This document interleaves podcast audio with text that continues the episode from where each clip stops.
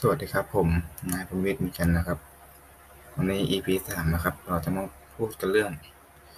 ส่วนประกอบของเบสนะครับ เบสนะครับ หลักๆก็ประกอบไปด้วยสายสะพายนะครับ body นะครับ คอเบสหัวเบสนะครับ ใน body นะครับ จะมีตัว pickguard นะครับปิกอัพนะครับ แล้วก็พวกรูเสียบแจ็คนะครับ พวกตุ่ม เร่งเสียงเบาเสียงอะไรประมาณนี้นะครับ ในคอนะครับก็จะมีเฟดนะครับบนบนหัวเบสนะครับ ก็จะมีที่ที่ตั้งสายนะครับ แล้วก็มีรูไขคอนะครับรูไขคอนะครับทำหน้าที่เอาไว้ไขคอนะครับ ไว้ปรับคอว่าเวลาคอมันอาจจะมีการโค้งงอได้ครับ เราอาจจะปรับให้มันตรง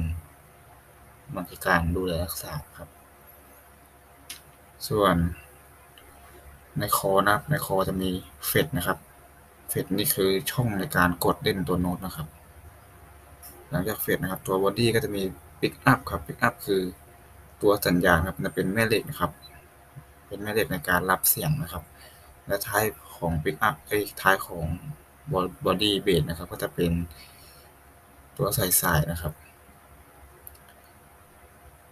หลักๆนะครับเบสก็จะมีประมาณนี้นะครับ วันนี้ก็ขอจบการพูดเพียงเท่านี้นะครับ ไว้พบกัน EP หน้าครับ ขอบคุณครับ